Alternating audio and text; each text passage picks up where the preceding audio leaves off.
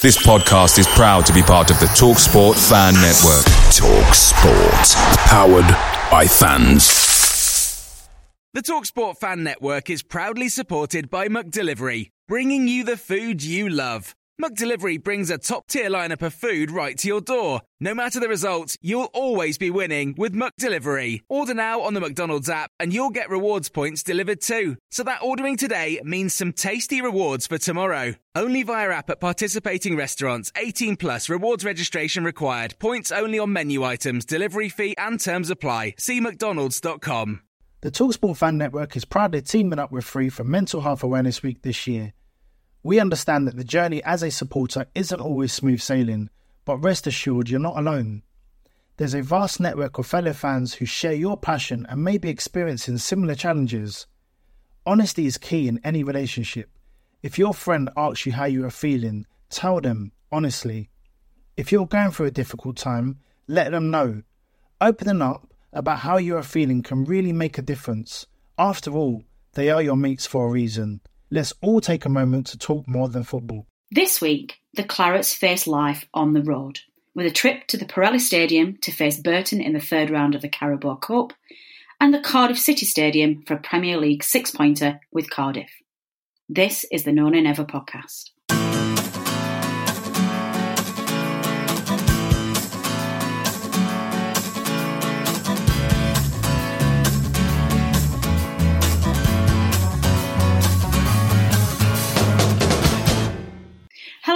And welcome back to the No Nay Never podcast, listeners. It's another week, it's another episode, and our regular panelists are here to dissect everything that's gone on in the last seven days. I am joined, as ever, by our co-host and regular panelist Robbie Kopak, who this week will be going with Voxy. Voxy is his handle, and resident statistician Dave Roberts. Dave, Robbie, welcome back to the show. Hello, hello. Howdy, you see, look at this, listeners. We are in high spirits already. We have got a lot to talk about this week, and we are going to start with the away trip to Burton and the defeat out of the Carabao Cup, and then we're going to go on and talk about that fantastic three points at Cardiff. So let's do Burton first because it wasn't that pleasant, and I think we're all feeling a little bit gutted that we've been knocked out of the cup. So I want to get this over and done with first, and then we can get on to more happier matters, i.e., Premier League three points. So let's start at Burton, where things didn't really go to plan. And what on earth happened? Well, the Clarets travelled away from home to meet a Burton Albion side in the third round of the Carabao Cup, where a victory would see us in the last 16 of the competition. Now, of course, the Clarets entered the League Cup a little bit later this season due to our Europa League exploits, but it was a fantastic opportunity and it's just one that we didn't take. So, Robbie, I'm going to come to you first because you made the trip down to Burton and well, I guess let's start with with the team because we were all incredibly excited to see a certain Steven Defour back in the side. We had Heaton in the nets, but Dyche put out a really strong team with obviously the intention to win, and it was all going fantastically well when Kevin Long scored. And let's let's talk initially. How did Defour settle back into the side, and how did the team perform generally? We are a completely different side when he's playing. I, I would have a one-legged Steven Defour in our midfield. He's just all over the place. He's he comes deep to get the ball. He will drive us forward. He passes forwards. He was just so positive, and he just he looked fit as well. So he didn't look knackered after an hour or anything like that. He he looked fit as if he um could carry on, but it all went a little bit downhill once he was substituted. Do you, do you think that's what you put it to? Because I've seen a lot of people, and from what I've seen, certainly there was a difference in our attitude and certainly a, a reduction in our creativity when he left the pitch.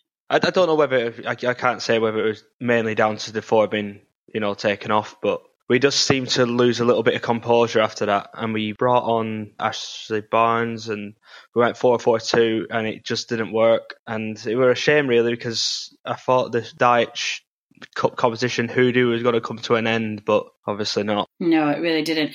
Well, let's talk about that Dyche Cup competition hoodoo. Dave, Dyche hasn't got the best of records, has he, when it comes to knockout cup competitions? No, we don't. When you look back at the uh, the stats uh, for domestic cup games, anyway, if you take the European games out of the picture, in his time at Burnley so far, we've played 21 FA Cup and League Cup matches. Burnley have won seven of those, drawn three, and lost 11. But you have to bear in mind that one of those draws, although two of them were went on to replays.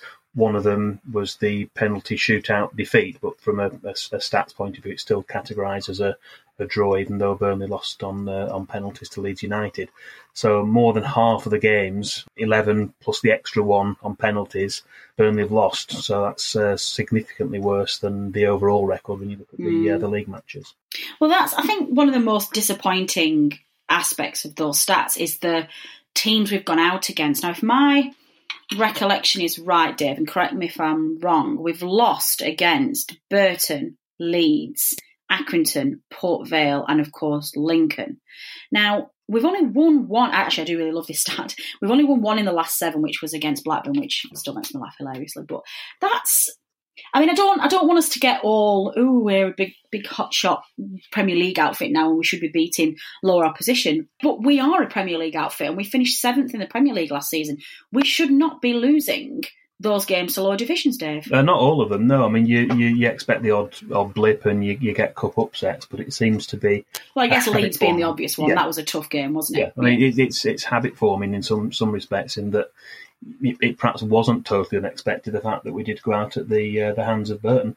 I mean, we did have lots of chances in the uh, in the game, but you know we, we couldn't finish it off, and they they came back into the game, and uh, in the end, with the chances they took, they, uh, they they probably deserved it. So, looking at the, at the actual game itself, Robbie, what did you pick up on the atmosphere at the ground? Did it feel like the players were doing everything they could to get these games and get us to progress, or did you feel like there was something missing? No, I actually I thought we actually went for it. Like the team lineup suggested that, and the atmosphere. Like I just want to talk about the away end first. Like the atmosphere in the away end was top class. I, I haven't seen the attendance figures, but I bet they were probably really close to Burnley having more fans than Burton fans there. I think there and it felt like just a over a thousand, Robbie, on the uh, on the uh, Burnley fans out about a crowd of just under two and a half thousand, so it's nearly half. Really, nearly. Well, there you go. I, I don't know where to go with it because we've played quite well. I don't think it was a poor performance until really the final half an hour where it just seems just to go downhill dramatically. I think we're going to talk about Tom Heaton for uh, hopefully both goals. We saw McNeil come into the side. I don't think he had the best of games, to be honest. I'm, tr- I'm trying to think of the positives, but there weren't many, to be honest. Well, I think certainly some of our fans were really annoyed with it. I know I saw a couple of tweets on Twitter which summed up the atmosphere, uh, certainly at home anyway. Matt Smith tweeted, Imagine thrashing Bournemouth in the Premier League and everyone's buzzing before losing to Burton three days later. That's peak Burnley. And Jake Mandich, apologies if I mispronounced that, but he says typical Burnley, spank Bournemouth on Saturday and get beat by Burton on a Tuesday. Love it not. You know, the, the fans are pretty frustrated, Dave, and I think all of us were. All of us were very much thinking that this was a fantastic opportunity for us to to progress into into a Carling Cup. I mean, I keep calling it the Carling Cup. I think I'm going to always call it the Carling Cup. It's the Carabao Cup.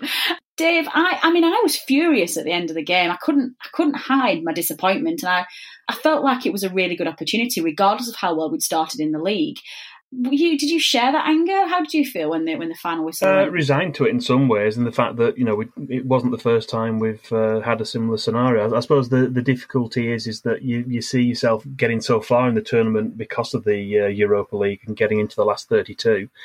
I think we discussed it in the podcast last week, saying that you know Burnley were only 270 minutes away from a, a semi-final, just just three games, because none of them were going to go to uh, to extra time or replays because of the way it's uh, set up for this season.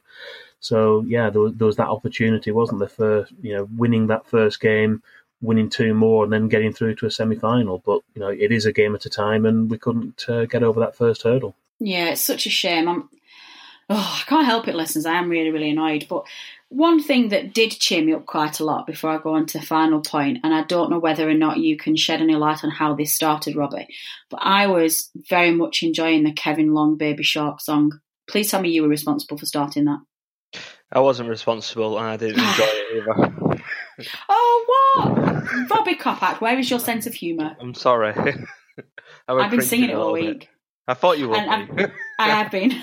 And then when um, when Tarky went off and the Cardiff game and Kevin Long came on, I was seeing it at the TV. I got something thrown at me. well, well, I'm disappointed anyway. I would very much have liked you to uh, have started that. Um, so, both of you, one thing that hasn't been talked about, and Oh, this is going to be potentially an unpopular opinion amongst our listeners because, yes, we love him and yes, we want him to do well. And there's a lot of support out there for Tom Heaton. But I was pretty disappointed with his keeping for both of their goals. Robbie, that second one in particular was he's got to be disappointed with them, surely. I look at the first one more, to be honest. He's, he's beaten his near post. Like no goalkeeper should get beat there, and it looked a fairly. comfortable. he just had to get his body behind it. I don't think there was much movement on the ball. I don't know whether he just misread it or whether he was couldn't see it or something. But you can sort of let go one mistake, and then the second one, I just think it's a shambles from everyone in the back four. I, I don't know what Ben Mee's doing. I don't know what Tom Heaton's doing. He goes right through his. I know it's not through his legs, but he goes right into the middle of the goal where you think he should be saving it. Yeah, I agree. Dave, what was your take? Uh, I think he's, he's he's he's obviously trying to fight for his place back, but I'm not entirely sure he did himself that many favours. Do you? Well, I think it stems from I think it was Dwight McNeil gave the ball away, wasn't it? And then uh, the ball came over to the right, and uh, I mean it's a fairly powerful shot in the end, but you'd expect or hope that Tom Heaton would uh, would save it. And you know, if if he had, we might be uh, talking differently about the game. But yeah, the way Joe Hart's playing, I think uh, he, he's uh, definitely going to be keeping the shirt for the time being. Yeah, and, and I guess something that we'll come on to talk about when we, we dissect the Cardiff game. I think uh, Joe Hart certainly, like you say, won't be under any danger at the moment. So that's that's what it is, Burnley fans. We are out of the cup again this year, and our only, in fact, that's two cup two cup competitions we're now out of so far, and it's the first of October. We're doing well. It looks like it's obviously it's not looks like it is just the FA Cup for us this season if we want to bring home some silverware and concentrate on staying in the Premier League. But I don't want to dwell too much on on the Burton game. We we know what it was. We have not broken the lower league curse. I guess my only satisfaction from the Burton game is that Dyche himself seemed to be pretty annoyed at the end of the game and certainly wasn't pleased with. Yeah, he doesn't get angry that often, does he? But I think he found it quite difficult to hide his annoyance that we'd gone out of the cup already. So I think at least I know that deep down there, there is something in there that's making him want to progress in cup competitions massively. So let's move on and let's look at Cardiff away. As we know, Clarets um, yesterday was yet another Sunday game for us this season. The Clarets have played just once so far on a Saturday. So we this time we went away and we were on Sky at the Cardiff City Stadium to play a newly promoted Cardiff side who, shall we say, are struggling to adapt to life in the Premier League. A lot of people were considering this to be a relegation six pointer given Burnley's poor start to the Premier League. I'm not entirely sure I agree with that. But still, it was a pressured game in the sense that these are the ones that you have to try and pick some points up if you want to stay away from those bottom three spaces in the Premier League. It was not a fully entertaining game, which we will go on to talk about in a minute, but the Clarets came back with all three points thanks to two wonderful goals. One from JBG, which was a skillful header at the near post, shall we go with that one?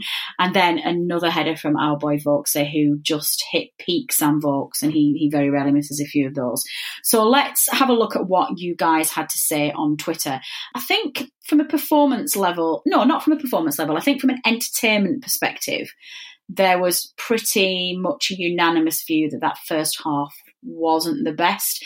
Ben Kilbride said, This game has gone beyond football and has created its own sport, which made me laugh quite a lot. Nick, who's Sussex Claret, said, Burton was the worst I've seen us play in God knows how long. What's the saying? You wait ages for a bus and then two come at once. Come on, Burnley. And that's obviously in relation to the performance at Cardiff. So, Robbie, that first half, sum it up for us. Awful.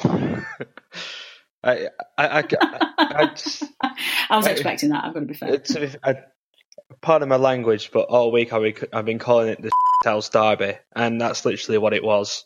It was just dreadful football. Did you see Opta Joe's uh, stat after the game? I did not know. Tell no, us. The first half between Cardiff and Burnley just saw 280 passes attempted with a 59% completion rate both season low figures for the first half in the Premier League. That doesn't. Oh wow! Really? That does not surprise me one jot.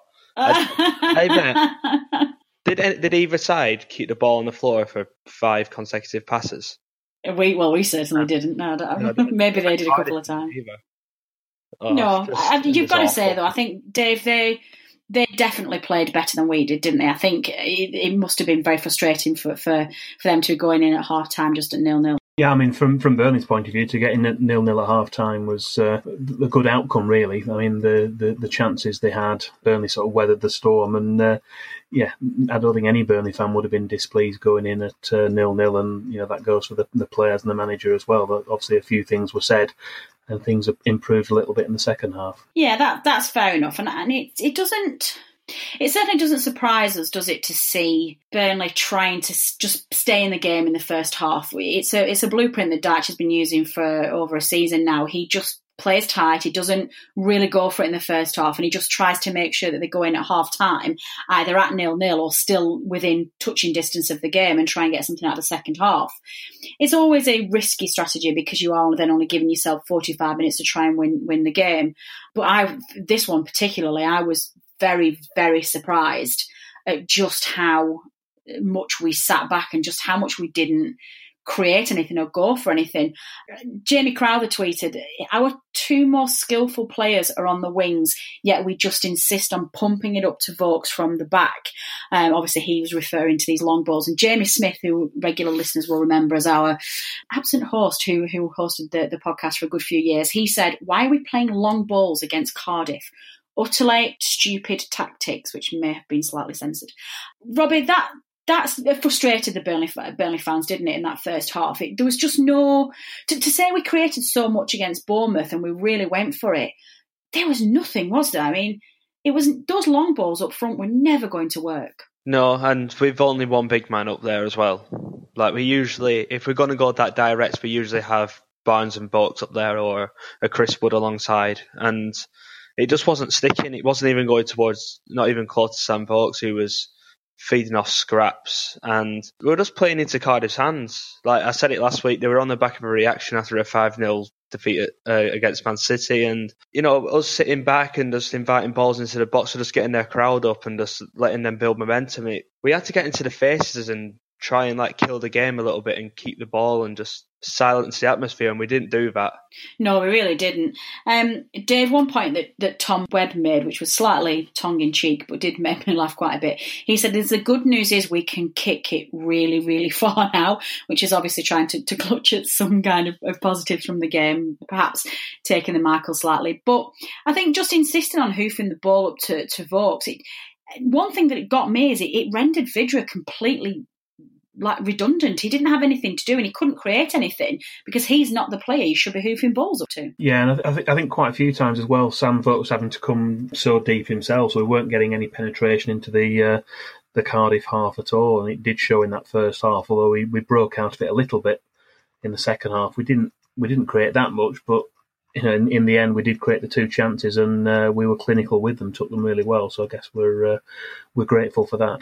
Yeah, I was really pleased with that. Actually, I mean, we'll come on to the goals in the second half shortly, but to see Burnley have two chances and take them both is is really great because that's maybe something that we've been critical of this Burnley side in, in, previous seasons, isn't it? That they needed sort of four or five chances just to try and put one away, and you just don't get that luxury in the Premier League. So it was good to at least be clinical for once.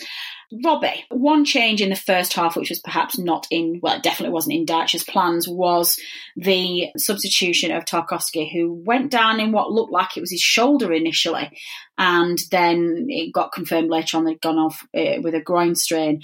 Jamie Crowther quite rightly pointed out that Tarkowski's gone off with a knock, so we'll see you in April. Uh, we, we all know what uh, Burnley players' records are with just taking a knock. It usually means we're out of the out of the, the game for maybe six months. But I, I, kind of felt like we lost our shape a little bit, particularly at set pieces when Tarkowski went off. Yeah, uh, he, again, like Tark gives us that a little bit of composure of, in terms of like playing out from the back a little bit, and Kevin Long's a bit more. I don't want to dumb him down, but he is. He seems like a more of a, a like a no nonsense kind of defender who will just clear his lines. And that's no surprise when you're in and out of a, a, side where he's not really playing consistently. So I can sort of understand us being a little bit bit more shaky at the back, but I think I think he did okay. I agree. I think Sean Dyche saying in his post match presser afterwards that that's a difficult game to come on into, and he I thought he did a I agree with Dyche where he said he did really well in that. Yeah, I, I agree with that actually, and I, I know some people have, have, raised some concerns about about Kevin Long and not being eh, good enough as a substitution. Sorry, substitute for, especially considering how good Mee and Tarkowski are. But I thought he was terrific when he came on to the point where by the time we got into the second half, I'd almost forgotten that Tarky had gone off, and that's not to be critical of Long and say he was, you know, in any way invisible or didn't make an impact. It's just that he'd slotted in so well into that back four that I, I just felt like it was pretty, pretty comfortable. So let's move on to that that second half then, and it was a much better performance. Clearly, he'd said something at half time. Oh, actually, no, before, before we move on to the second half, one thing that I would like to, to mention with you both, so this has just come into my head. One thing that a lot of fans were voicing concern about at the end of that first half on Sunday was what we touched on earlier, which was a lack of identity or a loss of identity this Burnley side have have displayed this season. Uh, quite a few people, I just read out a, few of the selected ones. Aaron Wright said that this is reminding me of two years ago away, sit back and wait to concede. UTC Dave Firmingers uh, had retweeted this and he said, if this was a better team, we'd be getting smashed now. It's blowing my mind how, with such little difference to our team, how much worse we are playing to last season. Even in some of our losses last season, we didn't look bad or a rest decision swayed it that way, but this is 100% on us. And Dal Kieran DAL said, We are unrecognisable to any Burnley team I've seen in recent years. We can't even do the basics right. Now, before we move on to the second half, which was obviously a much better performance, Dave, is that a fair assessment from Burnley fans? Are we right to be concerned with this dip in, in I'm going to call dip in discipline, I guess, more than anything. We don't look like we're fighting for things anymore at the moment. Um, I think that's true to some extent, although you have to remember as well we had such a good start to uh, last season. Uh, we had the really good run, you know, got ourselves into fourth place. When you look after that, we obviously had the uh, run of 11 games, I think it was, without a win. We then had five consecutive wins, and then we had another five without a win. So if you if you if you were to take those five wins out of the picture, you know, Sean Dyche does say it, doesn't he? It's fine margins. It really is in the division, and you know, you've got to fight, you know, tooth and nail for every every draw, every point, every win uh, that you can get. So you know, yeah, it wasn't pretty yesterday, but getting the three points was the the main thing. And you know, the the fact that we got the, the three points and, and scored a hatful against Bournemouth gives us hope that you know in other games we can turn it on a little bit and perhaps get more wins that way. But it's going to be difficult, isn't it? We know we know we're not going to go out when you know it's unlikely. Probably we're going to get five wins in a row against this uh, again this season, but we just got to keep going, keep going, and and do what we can, and you know hope those results come. And you know the fact we've got back to back wins is, uh, is is is really good, despite obviously yesterday the performance not being the best. Yeah, I mean it's it's really difficult, isn't it? Because we're comparing an exceptional season last year. Now, by the first of October last season, Burnley had only played six, had played seven games. No, they'd only played six games, sorry, whereas we've, we've played seven this time. So we were only on eight points by the 1st of October last season, and we're on seven now. And you've got to pay a little bit of attention to the league table as well. Like when by the time we'd played I guess it, where, we got to? Let's say we played seven games last season, and I think we'd gone up to sixth place on 12 points. Um, I'm pretty sure I saw on the table today that if, if we'd have had those same results this season, we'd only be in ninth with the goal difference. And that's only two places above where we are now. And we're already ahead in the table of Southampton, West Ham, Everton. So, you know, people are saying to us that we're struggling and that, you know, we're not having anywhere near as good a season as we had last season, but we're only seven games in and it's not, you know, we're not a million miles away from where we were last season. And people talking about us, us beating massively big teams. But, you know, by the 1st of October last year, we'd only beaten Chelsea. That was the only big team. The next team was obviously Everton to come, which was saw the end of, of.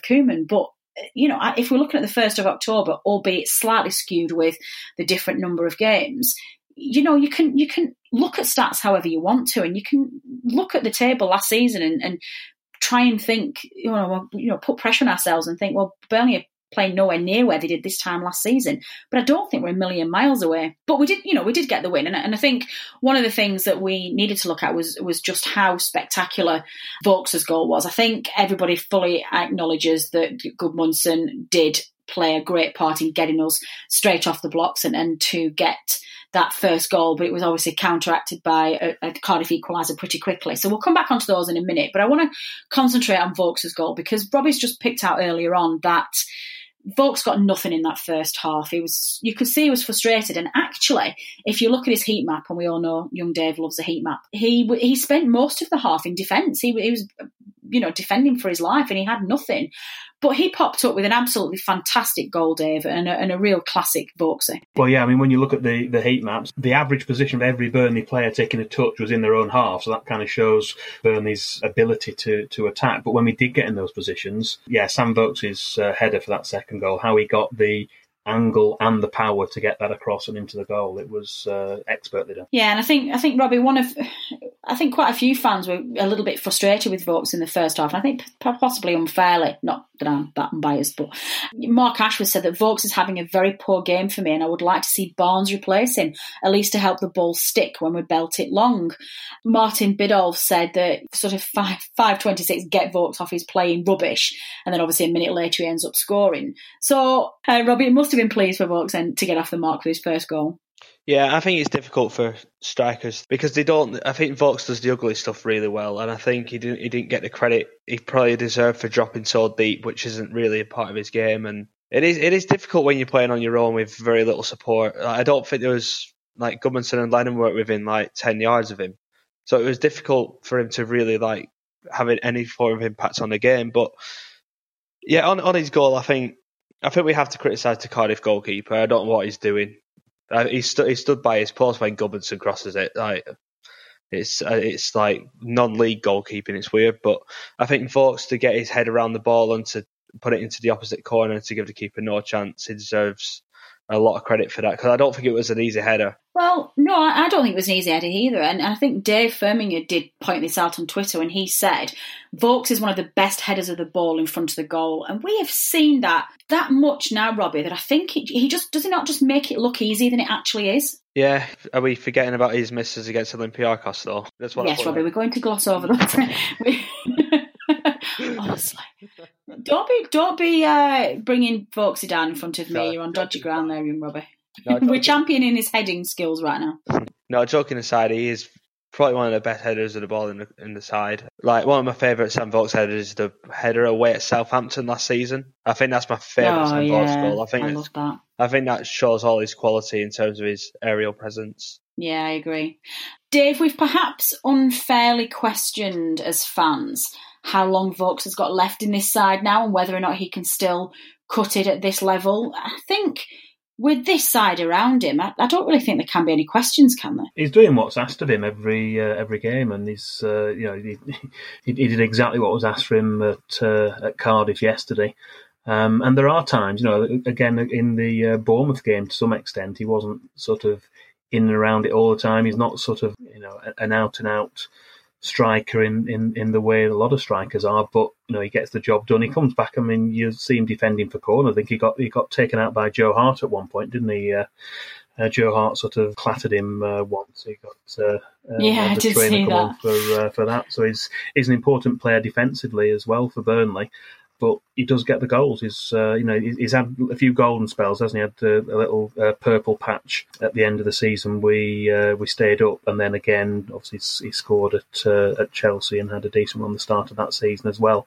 You know, he's ne- never going to be a player who's going to score you know one every two or three games, but he does get important goals for the team. Yeah, it really does. So on the flip side of that, we needed to rely on another man of the match performance by none other than Joe Hart. Now, Robbie, you and I have talked about this this season and just how good Joe Hart has been in the nets and how we believe he quite rightly has earned that number one slot at the moment and is is justifiably keeping Heaton out of the side. Chris Boden, who our listeners will know as the head of Burnley over at uh, the is it Lancashire Telegraph? Is that or is it? No, no, is it the Express? Isn't it Burnley? Burnley Express. God, I don't want to split them up the wrong way around. Sorry, Chris. He did question on Twitter during the second half: Is it still fashionable to bash Joe Hart? Another very good save.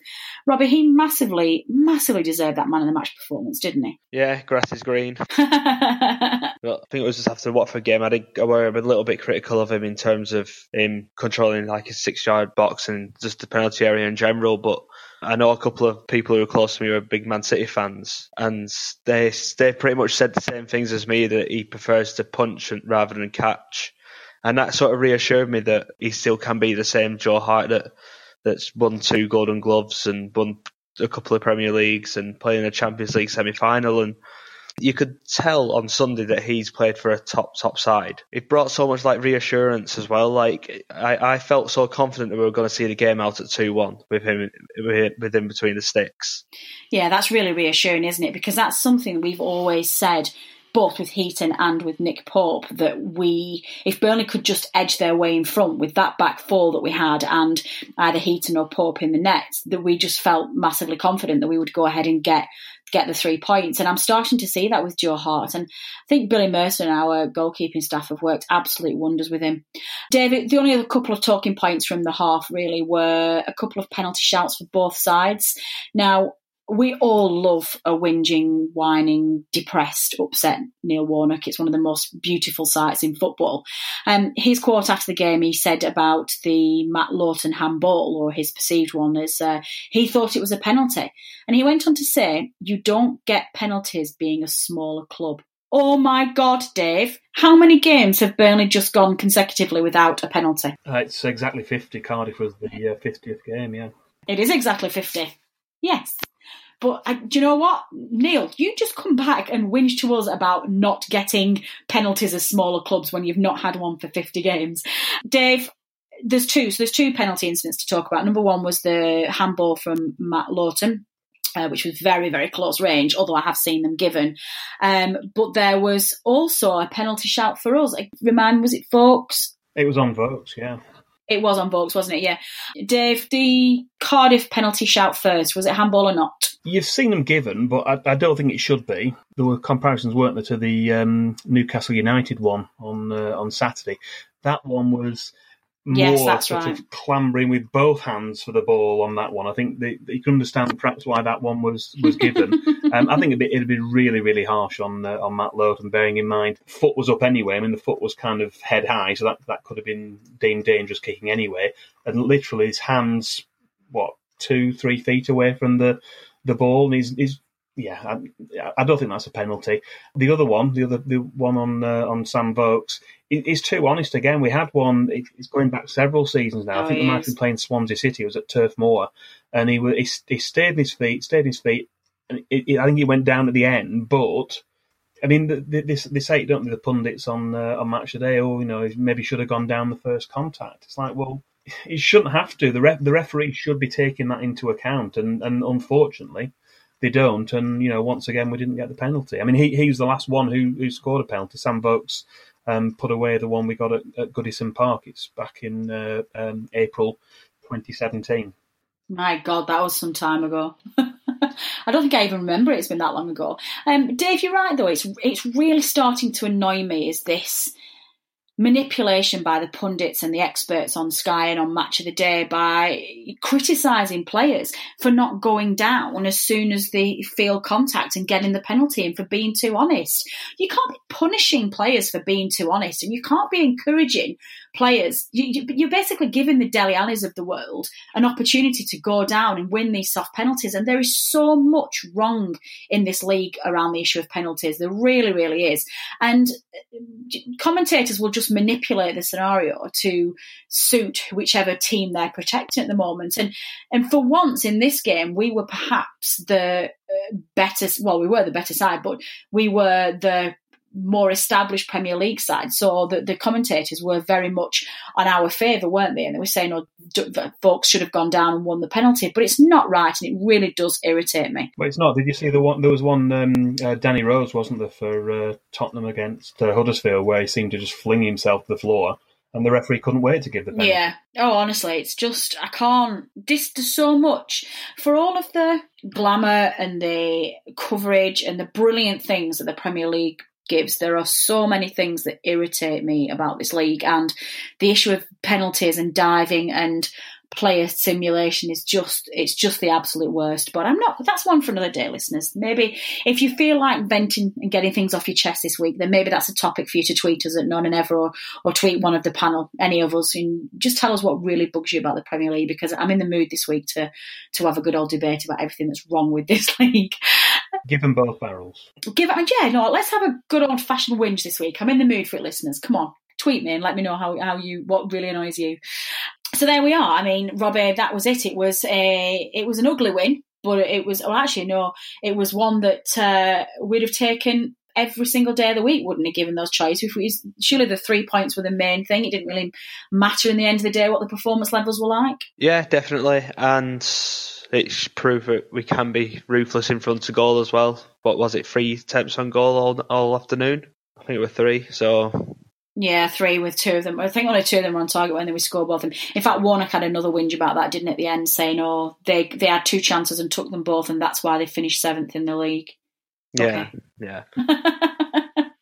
oh well, I think uh, Keith Till did sum it up quite nicely for me, where he just tweeted at the end of the game, "I'll settle for winning ugly every time up the Clarets," and I think I would probably agree with that. Three points is three points. We can we can work on finesse later on. Uh, before we finish, Natalie, Yeah, go ahead. can I have a little moan at Neil Warnock? I know how much you love Neil Warnock. Believe me, it's over to you, Robbie. Go ahead and mourn. Did you, hear his post-match comments afterwards? Yes. Like we, we take gripes, we have a little gripe at Sean Dyche about recruitment and the spending powers of what other the, the market leaders have, etc., etc. Neil Warnock come out and if Sean Dyche ever said this and said, "Oh, we've got Tottenham away and Liverpool away next, so we'll just get them out of the way and hopefully we'll keep it, hopefully be keeping in touch." He shouldn't be managing in the Premier League with comments like that. This No, he shouldn't. it- It's just absolutely appalling. Like in his pre-match comments, he said that he prefers the Championship and he prefers to manage at that level. And Cardiff needs to get shut of him immediately. They really do. Yeah, no, I, I completely agree. It, it, it's it's one of those really where I don't I don't like seeing people out of a job, even if it is Warnock, and I don't. You know, everybody should be given an opportunity to push themselves and to manage at the highest level and to to excel in their job, but. He is so far out of his depth in this league. He's waving the white flag already, and they are seven games in. And I think Cardiff fans, even the ones who have got all the love for Warnock and other ones who are very grateful for him for getting them up into that league, they need to accept that he needs to go just because he's he's an old school manager and I don't think that's necessarily automatically a bad thing. But Warnock has not been in the Premier League and has not been in top flight football for quite a number of years. And he just doesn't understand and he's not up to date with modern football practice and he's massively out of his depth. And I can't believe when he comes out with comments like that after the game that that's not rubbing off on the players. And they must automatically be thinking, well, we're just waiting for the for what's it called for the season to be over. And then that attitude spills onto the fans as well. And this is an absolutely fantastic opportunity for cardiff. They are back in the top flight. They're in the premier league. If you think to what we were like in 2009 when we went up we knew we weren't going to stay up. We knew we were going to get battered. But for the first half of the season until Coyle walked out we were having the time of our lives. And warnock is robbing the cardiff fans of that opportunity. And that to me regardless of whether he got them promoted or not, he's got to go. Even if the Cardiff board don't spend massively or they don't bring in somebody, you know, who, who is going to finish them at the table, even if they just get somebody who's going to give the fans something to chant about and give the players some hope that they can finish 17th and give themselves one more shot. That's what they need to be employing. I, I think is if if Dyche came out and said that in any of our seasons, I would be livid. I really would. But Yeah, so- there we go. Yeah. But yes, no, thank you for that, Robert. That's a very good contribution to this week's show because it's allowed me to lose control of my. I was going to be really disciplined, listeners, and I wasn't going to have a go at, at Neil Warnock, but you've all heard it here, unless Matt completely shafts me and edits that bit out. That was definitely Robbie making me lose control.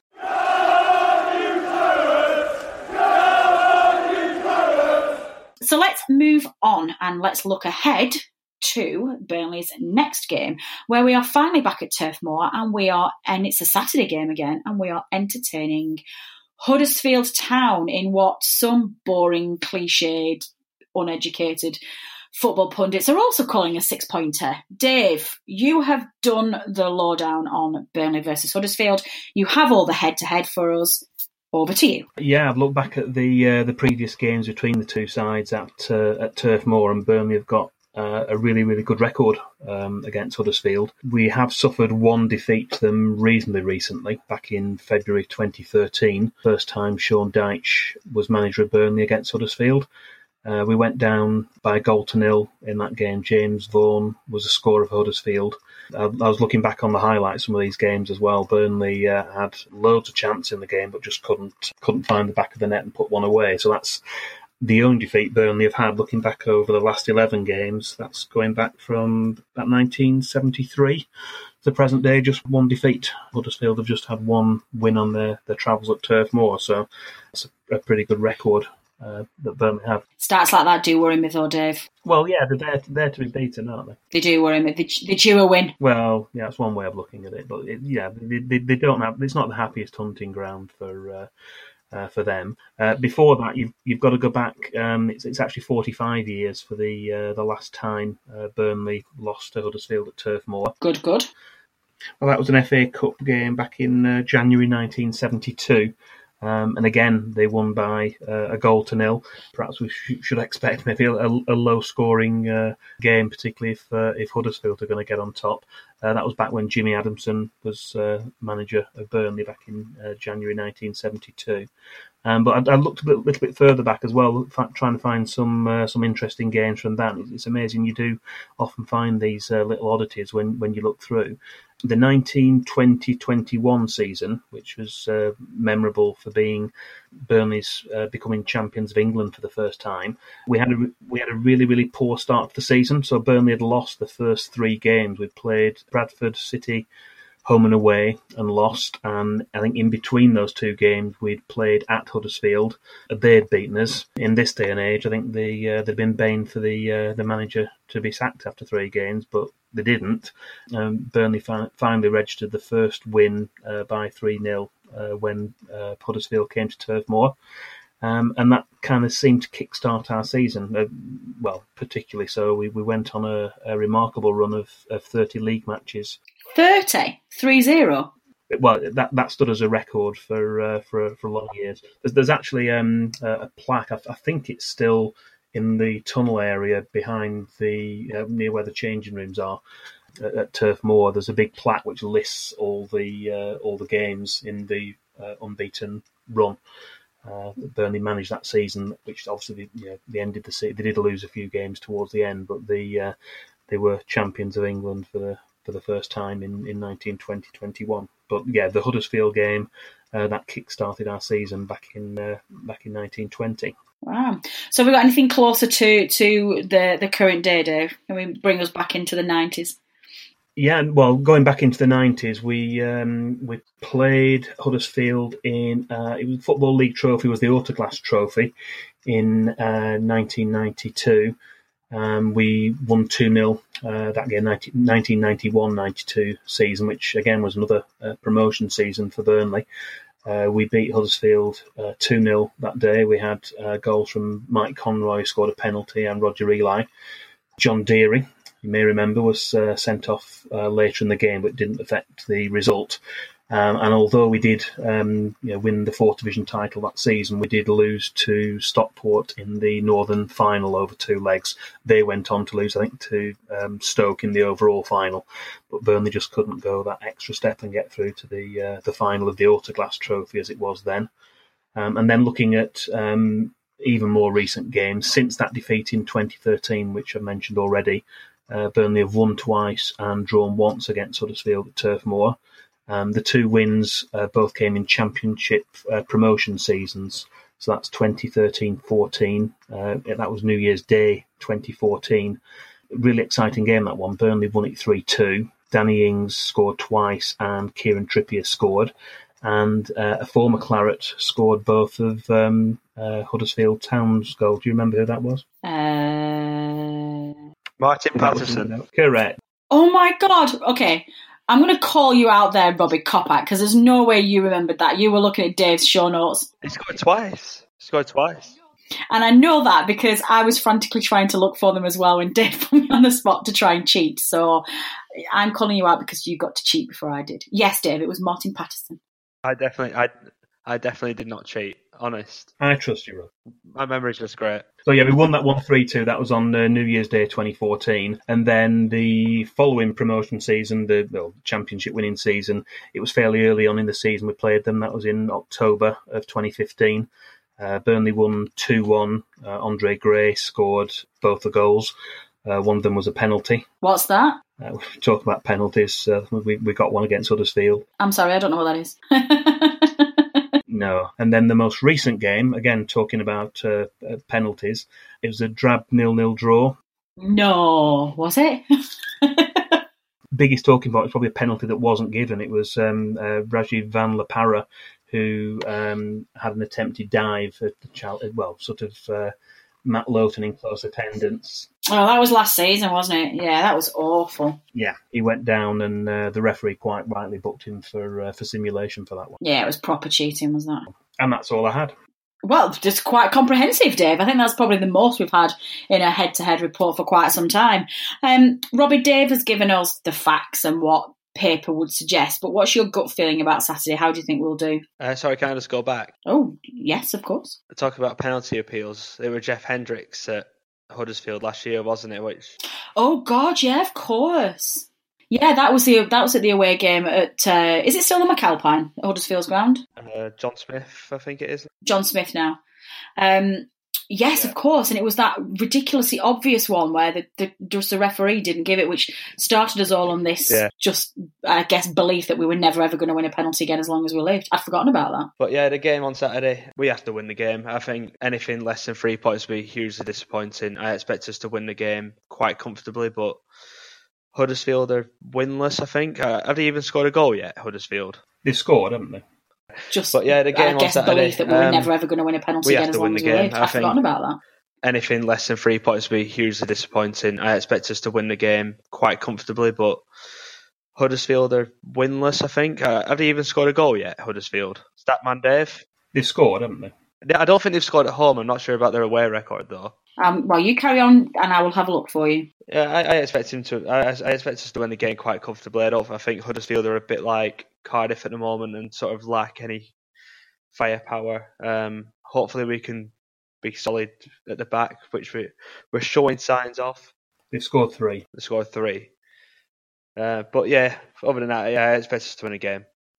Yeah, I expect us to win as well. I think, you know, Huddersfield have had a difficult start to the season and they are certainly struggling with that second season syndrome. And I think they've almost had a similar run to how we are in that they've they've been out of form for quite some time now and they really struggled towards the end of last season but just did enough to, to manage to stay up and I'm glad they did but for me they haven't improved on last season. If anything, they've just coasted a little bit. And if you stay static in this league, as, as Burnley may very well find out to their detriment as well, and you can often find that you just fall behind and, and you can find yourself scrapping in a relegation zone. And at the moment, Huddersfield don't seem to have many ideas. So I think, you know, buoyed by two back to back wins and, and a really gritty performance against Cardiff and to have to fight a really ugly game to get three points will just give the Clarets a little bit more confidence. Dave, obviously you've you've provided us with those stats. Do you share me and Robbie's confidence? Do you think that, that Burnley will get a result on Saturday? Um, I'm hoping so. I'm, I think it'll be tight. I think they'll come with um, a fairly defensive um, attitude. You know, it, it was nil nil last time. I think they'd be more than happy with the nil nil draw. I think the earlier, well, hopefully Burnley can score first. If Burnley score first, and the earlier they score, the better. I think that might put a different reflection on the game, but I think it's um, it, it will be tight. You know, we, we do sometimes have difficulty breaking sides down when they come with that defensive attitude, and sometimes you know they'll, they'll either grab a nil nil or they'll they'll come away with a, a one. We've seen it with uh, uh, West Brom, Brighton, Huddersfield. Teams have done it to us time and time again. So we just need to be a little bit clever and, and, and maybe think a little bit different. I mean. That, there might still be a reluctance to uh, to change a winning side, but is there a temptation to put Steven Defour into the starting eleven on uh, on Saturday? Oh, who do you drop though? Well, exactly. Yeah, that's the thing, isn't it? That's a tough one. I was thinking this the other day because how can you not play Defour? I don't know who I would drop. I, and I, oh, I think we have to maybe go. Do we have to go four five one? Mm. I don't think you could play Defour, Westwood, and Cork as a three in central midfield. No, you don't. I think you need to put Hendrick back in there, don't you? Well, Cork's not missed a minute, so he's not going to drop him, is he? So that would suggest Westwood, but then that's incredibly harsh because he's been great recently. Yeah, he's probably our most consistent performer. Yeah, well, he's not going. He's not going to drop Cork, is he? It feels like Westwood's got to be the one then that. Oh, you know, I do you know what? I have no idea. I genuinely have no idea. Listeners, that's your second piece of homework for this week. I want to hear your tweets on who you would drop, who's going to have to go and make room for Steven Defour coming back in this side. For its worth, I think that Burnley will get a result on Saturday. I I think the key will be scoring early. Um, if we were away from home, I would worry a little bit about that because Burnley like to stay very, you know, static in that first half. They don't like to push too many people forward, and they like to be in the game still at half time and, and hopefully still be nil nil. Um, and that always leaves you open to attack, especially from a side who are desperate to to get some points against you. But with Burnley being at home, we do tend to be more positive uh, in the first half away from home, and I think get an early goal in the first half, and we will have a comfortable win. That is all we have time for this week, listeners. Thanks uh, to all of our regular contributors. Firstly, to Matt, our producer, for editing this podcast and giving us the finished product which we publish to you all. Thanks to Dave and to Robert for joining me in the studio this evening and giving their time up to give such fantastic analysis on what's been a very up and down week for Clarets. But finally, thanks to you, the listeners, for downloading and listening to this week's podcast. Your support is very much appreciated, and we would not be here without you. I've been Natalie Bromley. This has been the No Nay Never podcast. Until next time.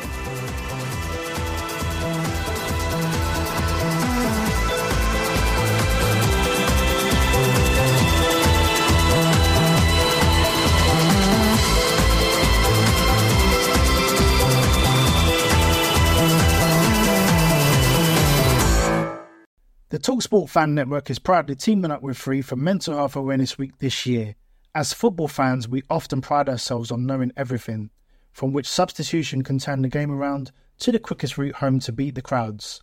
However, when it comes to discussing feelings with our friends, we might not always feel as confident. That's why we're here to equip you with the right tools so you can reach out to those who can help. If your mates are struggling, let them know that the Samaritans are free to call on 116 123. That's 116 123. They are there to listen without judgment or pressure 24 7, 365 days of the year.